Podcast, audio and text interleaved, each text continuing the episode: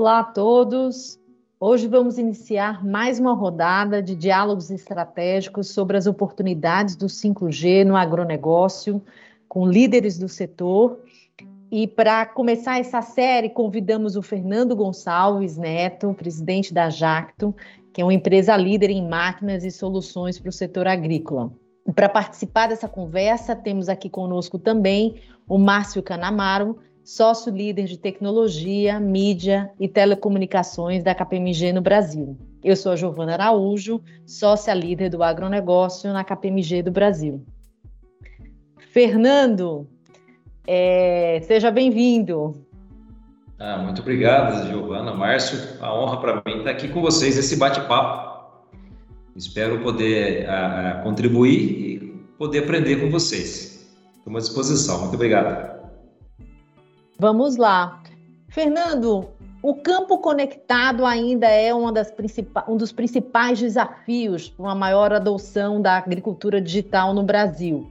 Né? Pesquisa conduzida pela Embrapa entre pequenos e médios produtores no país aponta que a falta de conexão rural entre as maiores está entre as maiores dificuldades apontadas pelos produtores rurais para a adoção de tecnologia juntamente com o valor do investimento é, das soluções.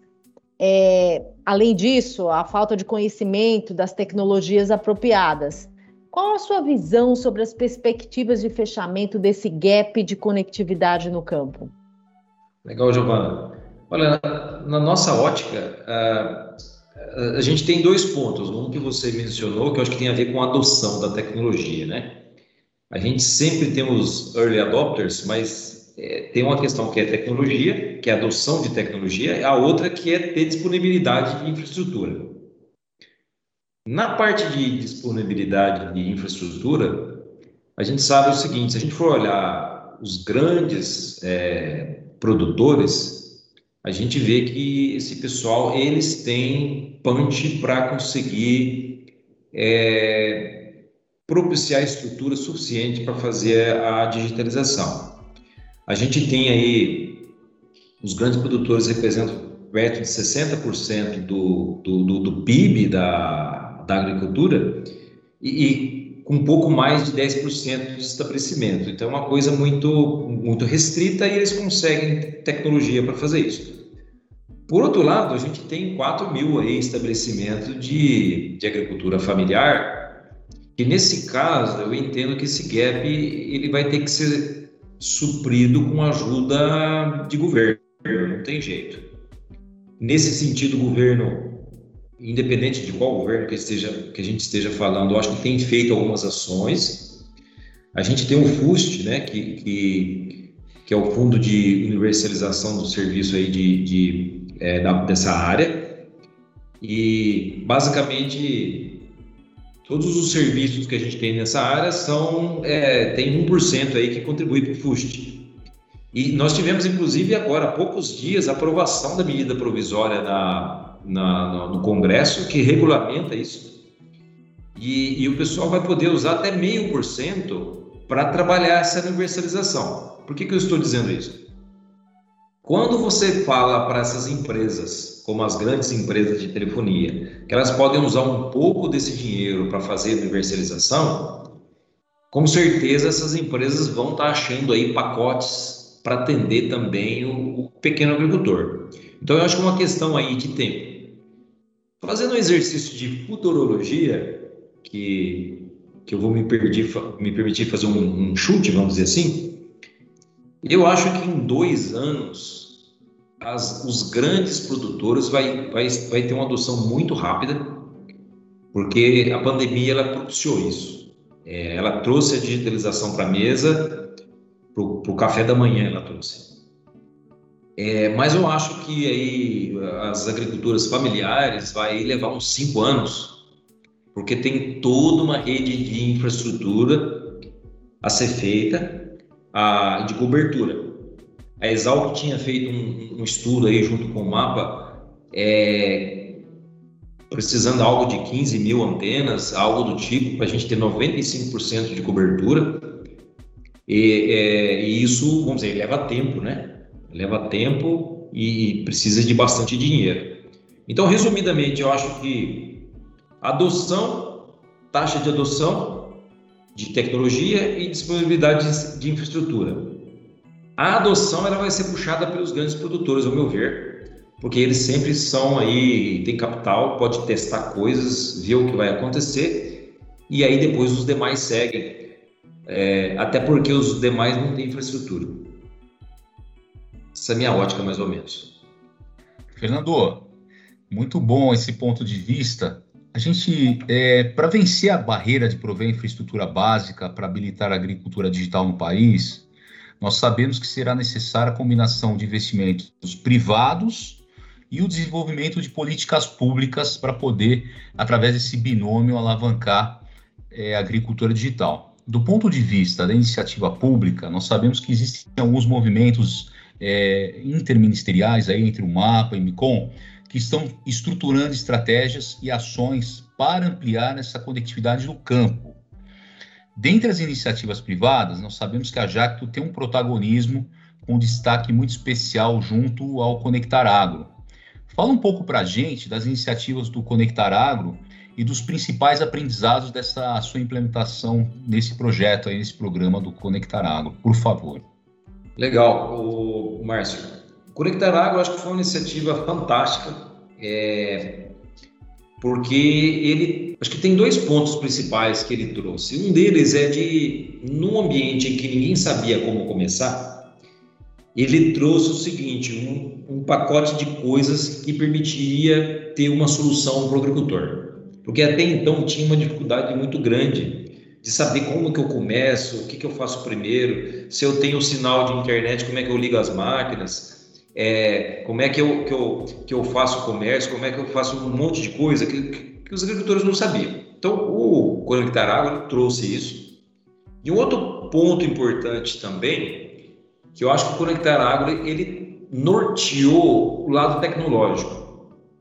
Porque até então a gente tinha algumas tecnologias, por exemplo, é, tinha algumas empresas que estavam usando a 200 MHz, por exemplo, uma outra faixa de frequência, que de repente nosso celular não ia funcionar. Quando veio o Conectar Agro, ele trouxe para um ambiente que dá para popularizar é, e ter uma sustentabilidade ao longo, ao longo do tempo. Então, por exemplo, não adianta eu fazer uma conexão numa fazenda, numa grande fazenda, que eu tenho que ter um chip de celular diferente que não serve para usar na cidade.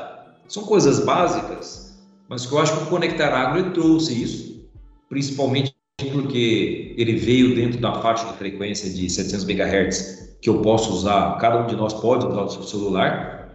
Agora você imagina, um grande produtor aí de 100 mil hectares, ter uma estrutura local dentro da fazenda, tá tudo certo para eles. Mas, poxa vida, esse pessoal eles podem ter um tipo de celular diferente dentro da fazenda. Mas como é que eu vou fazer isso com uma operação de 200 hectares depois que ele não pode usar o celular dele que ele usa para ligar para a farmácia? Não tem jeito, tem que ser o mesmo. Então, acho que o Conectar Agro, ele norteou o lado tecnológico e que permitiu, por exemplo, por exemplo, houve o lançamento lá da primeira antena 5G, é, sem a participação do Conectar Agro, não dava para fazer porque você tem que juntar vários entes, né? Foi, está sendo um papel muito importante do Conectar, Conectar Agro. Ele abriu, como diz aí no, no, na área rural, né? Abriu muita picada para agora várias outros entrantes estarem contribuindo aí nesse, nesse ecossistema. Excelente, Fernando. Muito obrigado.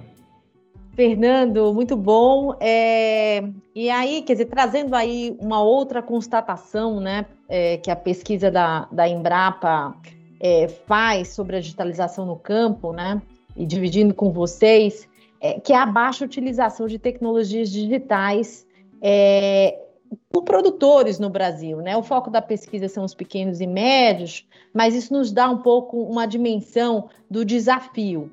É, então, por exemplo, apenas 22% dos pequenos e médios produtores eles usam aplicativos ou programas de gestão de propriedade. Apenas 20% é, usam GPS. né? É 17,5% apenas imagens de satélite, avião ou drone, 16% né, sensores instalados no campo. Então a percepção que fica é que existe muito valor a ser destravado é, com as tecnologias digitais no campo, que reforça a importância aí da, da conectividade, né? E, e, além das máquinas e equipamentos agrícolas, a gente sabe que a Jacto tem todo um portfólio de agricultura de precisão. E, então, Fernando, divide um pouco com a gente a sua visão sobre o potencial de geração de valor que a nova geração de máquinas agrícolas e tecnologias pode trazer aí é, para o campo, olhando pequenos, médios e grandes produtores.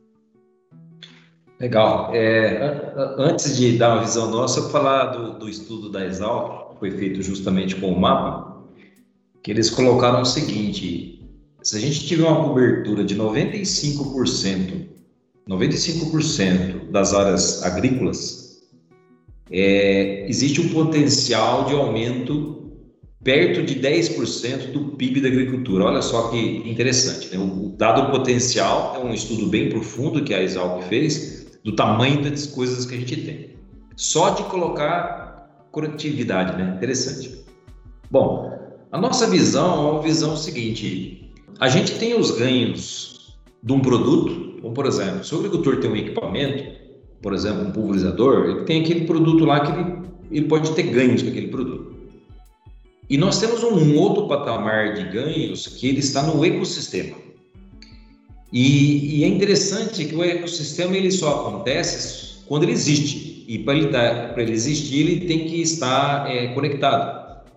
E quem que são assim entes desse ecossistema no nosso ver? Um deles é o agricultor, todo tipo de agricultor, o pequeno, o grande, o médio, família, etc. O ecossistema de negócio, então, por exemplo, quem produz a semente, quem produz o adubo, quem produz o biológico e, e todas essas, essas empresas cooperativas. Esse é o segundo pilar aí. Nós temos um, fazendo parte do ecossistema, as coisas. Quem que são coisas para nós? Bom, se a gente tem um agricultor que produz cereais, ele tem um pulverizador, uma gradezinha que ele, que ele, que ele faz movimentação de terra, ele tem uma plantadeira, ele pode ter um drone, ele pode ter a, a estação meteorológica, é, que são as coisas. E por fim, nesse ecossistema, a gente tem os sistemas. Então, a gente tem os sistemas da Jato, o sistema da Deere, Solifitec, diversos outros aí players no mercado. Nós acreditamos que só vai ter o ganho se essas coisas estão interligadas. Porque se elas não estiverem interligadas e fazendo parte do mesmo, é, justamente do ecossistema, nós não vamos ter o ecossistema e, portanto, o agricultor ele não vai conseguir fazer isso. É, nesse sentido, a, a gente aí acaba de, de, de lançar um, um ecossistema digital, um sistema que vai permitir um ecossistema digital que está permitindo as pessoas verem no mesmo aplicação todas as cores de máquinas, equipamento e software.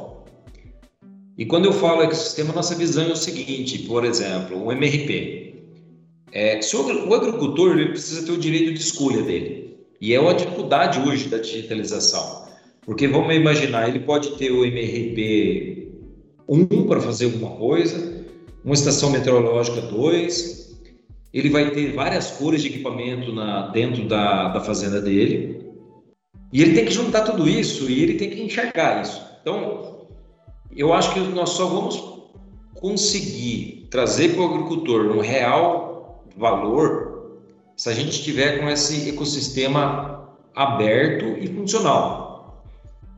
Isso significa a gente ter uma flexibilidade muito grande, porque esse ecossistema são de, pessoas, de, de entes concorrentes muitas vezes, empresas concorrentes. É, eu, eu, por exemplo, a hora que a gente está plantando um, um, cereal, eu plantei num momento, numa temperatura, numa profundidade, numa velocidade, num instante de plantio. Isso por si só ele dá uma, uma visão de plantio muito importante que você pode enxergar ganhos aí de produtividade. Poxa vida, mas de repente, se eu souber todas as informações online, inclusive saber a temperatura é, ambiente e, e incidência de chuva, de repente o produtor de semente pode garantir uma produtividade maior para o agricultor. De repente, a empresa de seguro pode reduzir o seguro dela, porque sabe que o agricultor produz, fez em determinadas condições que ele pode reduzir o seguro. Então, nós acreditamos que o potencial de alavancagem dessa digitalização ele mora no ecossistema. E não dá para ter o meu ecossistema. É, é, o ecossistema é uma coisa que ele é aberta, não tem jeito por, por definição. Porque se for meu, não é um ecossistema, é, seria da a jato, né? Uma solução da jato. Então, eu acho que o nosso grande desafio para o futuro é a gente promover esses links, essas sinapses dos ecossistemas se juntarem. Esse é o, eu acho que é o nosso grande desafio aí para frente. Muito bacana essa visão de ecossistema, Fernando, que a gente tem visto, né? Muitas empresas buscando esse ecossistema e, inclusive, criando modelos de negócio e buscando é, é, é, criar plataforma de negócios com marketplace, integrando esses vários parceiros aí para entregar valor a seus clientes, né? Pivotando como uma plataforma de negócio. Que benefícios adicionais você você acredita que pode vir com a tecnologia 5G, além de algumas que você já mencionou, né? O quão transformacional essa tecnologia pode ser para uma fazenda e para o agronegócio? Se a gente leva em consideração alguns aspectos aí interessantes que o 5G traz, como a baixa latência, altíssima velocidade e a, e a característica de integração com outras tecnologias como drones, IoT, realidade aumentada, realidade virtual e também capacidades que hoje a gente não tem, por exemplo, que são capacidades de ter aplicações com sensibilidade tátil. Como que você vê isso com transformacional de fato será o 5G para o campo? Eu, eu acredito que hoje o maior gargalo nosso, para falar a verdade, em relação à digitalização da agricultura, eu acho que ele está um pouco atrás. A gente, a Giovana falou da cobertura cobertura digital do Brasil, e eu entendo que um 4G hoje bem feito, a gente tem é, uma avenida gigantesca para a gente é, percorrer. É, a Jato apresentou ano passado a última geração de veículo autônomo. Ele, vamos dizer o seguinte, ele trabalha dentro do, do da, da, agricultura sem ter necessidade do, do 5G. Porque a gente fala o seguinte, nós temos o processamento local, né? É, então, naquele momento, você usa GPS, usa visão, você está fazendo um caminhamento local e, e, você faz esse processamento ali na máquina. Você tem um computador que faz isso. No momento que a gente tiver 5G, que é o próximo, próximo degrau, ele abre espaço para a gente usar algumas tecnologias bem, bem interessantes. Né? Por exemplo, Hoje a gente tem no nosso, no nosso Arbus 4000 Jave, que é o veículo autônomo, uma funcionalidade que quando ele passa no pomar, ele conta as laranjas para depois, porque você sabe o tamanho da laranja e quantidade de laranja, isso permite o agricultor, inclusive, pegar e conduzir a negociação dele, porque ele sabe quanto de caixa de laranja que ele vai colher e qual é o momento que ele vai colher. Bom, isso a gente já faz hoje sem o 5G. Mas, por exemplo, eu poderia usar algoritmos de, nesse mesmo momento, ver como é que está a imagem, mandar para a nuvem, numa nuvem qualquer, pode ser no Amazon, no Microsoft, não importa quem seja, fazer um processamento e identificar alguma doença que está naquele momento, usando um algoritmo muito mais completo. É, então, o 5G ele vai assim abrir várias portas nessa área de processamento. Muita coisa a gente vai poder fazer na nuvem e outras coisas a gente ainda vai fazer em edge. Edge é quando a gente fala fazer um processamento lá no, no, no, na máquina, né? Por exemplo, na borda. Oi? Na borda, né? Que a gente chama computação de borda. Computação de borda, é isso. Hoje, por exemplo, no nosso veículo uh, autônomo, a hora que ele está tomando a decisão qual caminho ele vai seguir, ele faz um processamento local. Com a latência, como você mencionou, se eu fosse mandar na nuvem 4G, voltar, ele já bateu em algum lugar já. certo? Não dá. Então, o 5G ele abre assim, um campo de possibilidades de, de inteligência artificial é, fantástico, né? Que nós não temos hoje disponível. A gente já usa alguma coisa, por exemplo, de realidade virtual, que a gente, é, em parte, a gente consegue fazer com 4G, mas não é tudo. Porque você vai ter algumas coisas que você precisa fazer um processamento muito grande. Então, eu acho que o 5G vai abrir uma, uma avenida enorme. Porém, gente, eu acho que nós precisamos colocar o 4G ainda, porque se a gente tivesse isso, a gente já tem um ganho aí fantástico na, na agricultura brasileira. Excelente, Fernando. E pegando um gancho aí no teu comentário, né? É, cada vez fica mais evidente aqui para gente que é, todos esses avanços tecnológicos trazem um, um desafio também de, de pessoas, né? de é, novas é, expertises, né? É, novas formações? Como é que você vê aí também esse aspecto de pessoas, né, treinamento nesse novo contexto aí tecnológico? Olha, a gente tem visto, a, a, a, a gente tem, é, eu falei de dois pontos. Uma delas é a adoção de tecnologias, que depende de ter uma iniciativa das, das pessoas para adotar a tecnologia, e tem um lado de disponibilidade de infraestrutura, né? Esses são, são dois, dois pontos aí da balança. Para a adoção, ponto chave, gente. Chave, gente. E talvez seja o maior gargalo que a gente tem. Eu não sei qual o maior, se a gente está falando se é infraestrutura ou se é gente. Mas para os grandes agricultores, hoje já é possível, qualquer lugar do país, você ter conexão. Qualquer lugar. A gente já pode fazer isso hoje com custos razoáveis. Só que aí bate no, no assunto gente. E é interessante que a gente fala de gente no Brasil inteiro, no mundo inteiro, ter mão de obra é, capacitada é extremamente é, importante. Nós temos uma, uma, uma, iniciativa através de uma fundação que é suportada pela empresa, Fundação Sunji Nishimura, que tem um, um, um, convênio com a Fundação Paula Souza, que tem as FATECs, e a gente tem aqui é, em cidade de Pompeia curso de Big Data no agronegócio e de agricultura de precisão. Esse é um curso, não é para jato, tá? É um curso, eu gosto de fazer uma, uma propaganda aí, vamos dizer, porque para agricultor. Nós temos, por exemplo, eu vou citar um nome aqui, um, um agricultor que chama Cornélio Sanders, lá do Piauí, ele mantém cinco pessoas em média, ele paga com o pessoal, o pessoal presta vestibular, vem para São Paulo, fica numa república e faz o curso superior de agricultura de precisão, de Big Data do agronegócio.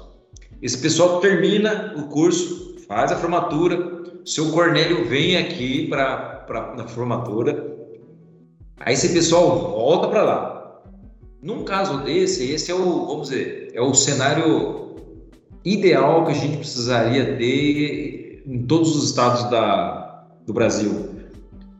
Aí você tem gente que está lá que conhece mais de 100 tipos de fornecedor de agricultura de precisão, sabe mexer no mapa, sabe fazer interpolação do mapa e sabe fazer agricultura de precisão e, e fazer toda essa digitalização.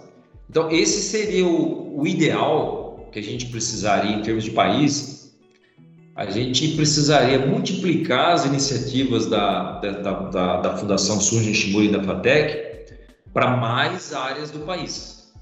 Porque sem gente nós não, nós não vamos para lugar nenhum. E acho que hoje esse é o, é o, nosso gargalo. Acho que em todas as indústrias, né? mas a área, área rural é, é, é, é mais difícil. E sem gente não, não tem como a gente andar. Mas eu estou fazendo aí a propaganda tá, da FATEC porque não é para empresa. Inclusive, só para falar para vocês, é um ambiente que, por exemplo, a John Deere é concorrente nosso, eles têm equipamentos lá para os alunos aprenderem a mexer no equipamento da John Deere. A, a New Holland também tem equipamentos, Solinfitec, é, SS Tools e mais centenas de, de empresas. Então, precisamos construir gente. O nosso fundador ele falava o seguinte: é, mais que café, é preciso cultivar pessoas. E eu acho que esse é o nosso desafio. Excelente. Excelente. Muito bom, Fernando. Então, você já mencionou aí uma série de iniciativas da Jacto nesse contexto aí de ampliação, né, ou aceleração da conectividade no campo, né, algumas ligadas à visão de ecossistema e agora a visão de pessoas, muito bom. É, que outras, né, iniciativas, né, ou, ou como a Jacto está se preparando para esse contexto que se desenha, né, de, ampliação, né, de conectividade no campo, né? Olha, a gente, é, a gente tem visto assim uma dificuldade grande que o agricultor tem é que ele tem uma operação dele, é, ele não pode, ele usa uma palavra um pouco pesada, normalmente o agricultor fala, olha, eu não quero ficar refém de ninguém, certo? É, inclusive falando de maquinários, né, um tema muito importante na, na agricultura. Só que ele tem lá várias cores, várias tecnologias, tudo diferente uma coisa da outra. O que, que a gente tem feito e que a gente acabou de, de lançar aí, que é uma área de serviços, que é a Jato Next, que é justamente para chegar para o agricultor e oferecer um, um pacote para ele. Dado que ele quer a cor, a, o cor B, dado que ele quer operadora de celular A ou B, a gente fornece a, a mão de obra e o trabalho de chegar lá e falar: olha, está tudo funcionando, nós fazemos as conexões, damos treinamento com as escolhas que ele fez e a gente é, propicia a agricultura 4.0 para ele. Então, esse é um, é um trabalho grande que nós estamos fazendo. É, a gente, antes de lançar essa área de serviço, a gente trabalhou isso em diversos, diversos lugares. É, e a gente está muito, muito contente com o feedback dos agricultores.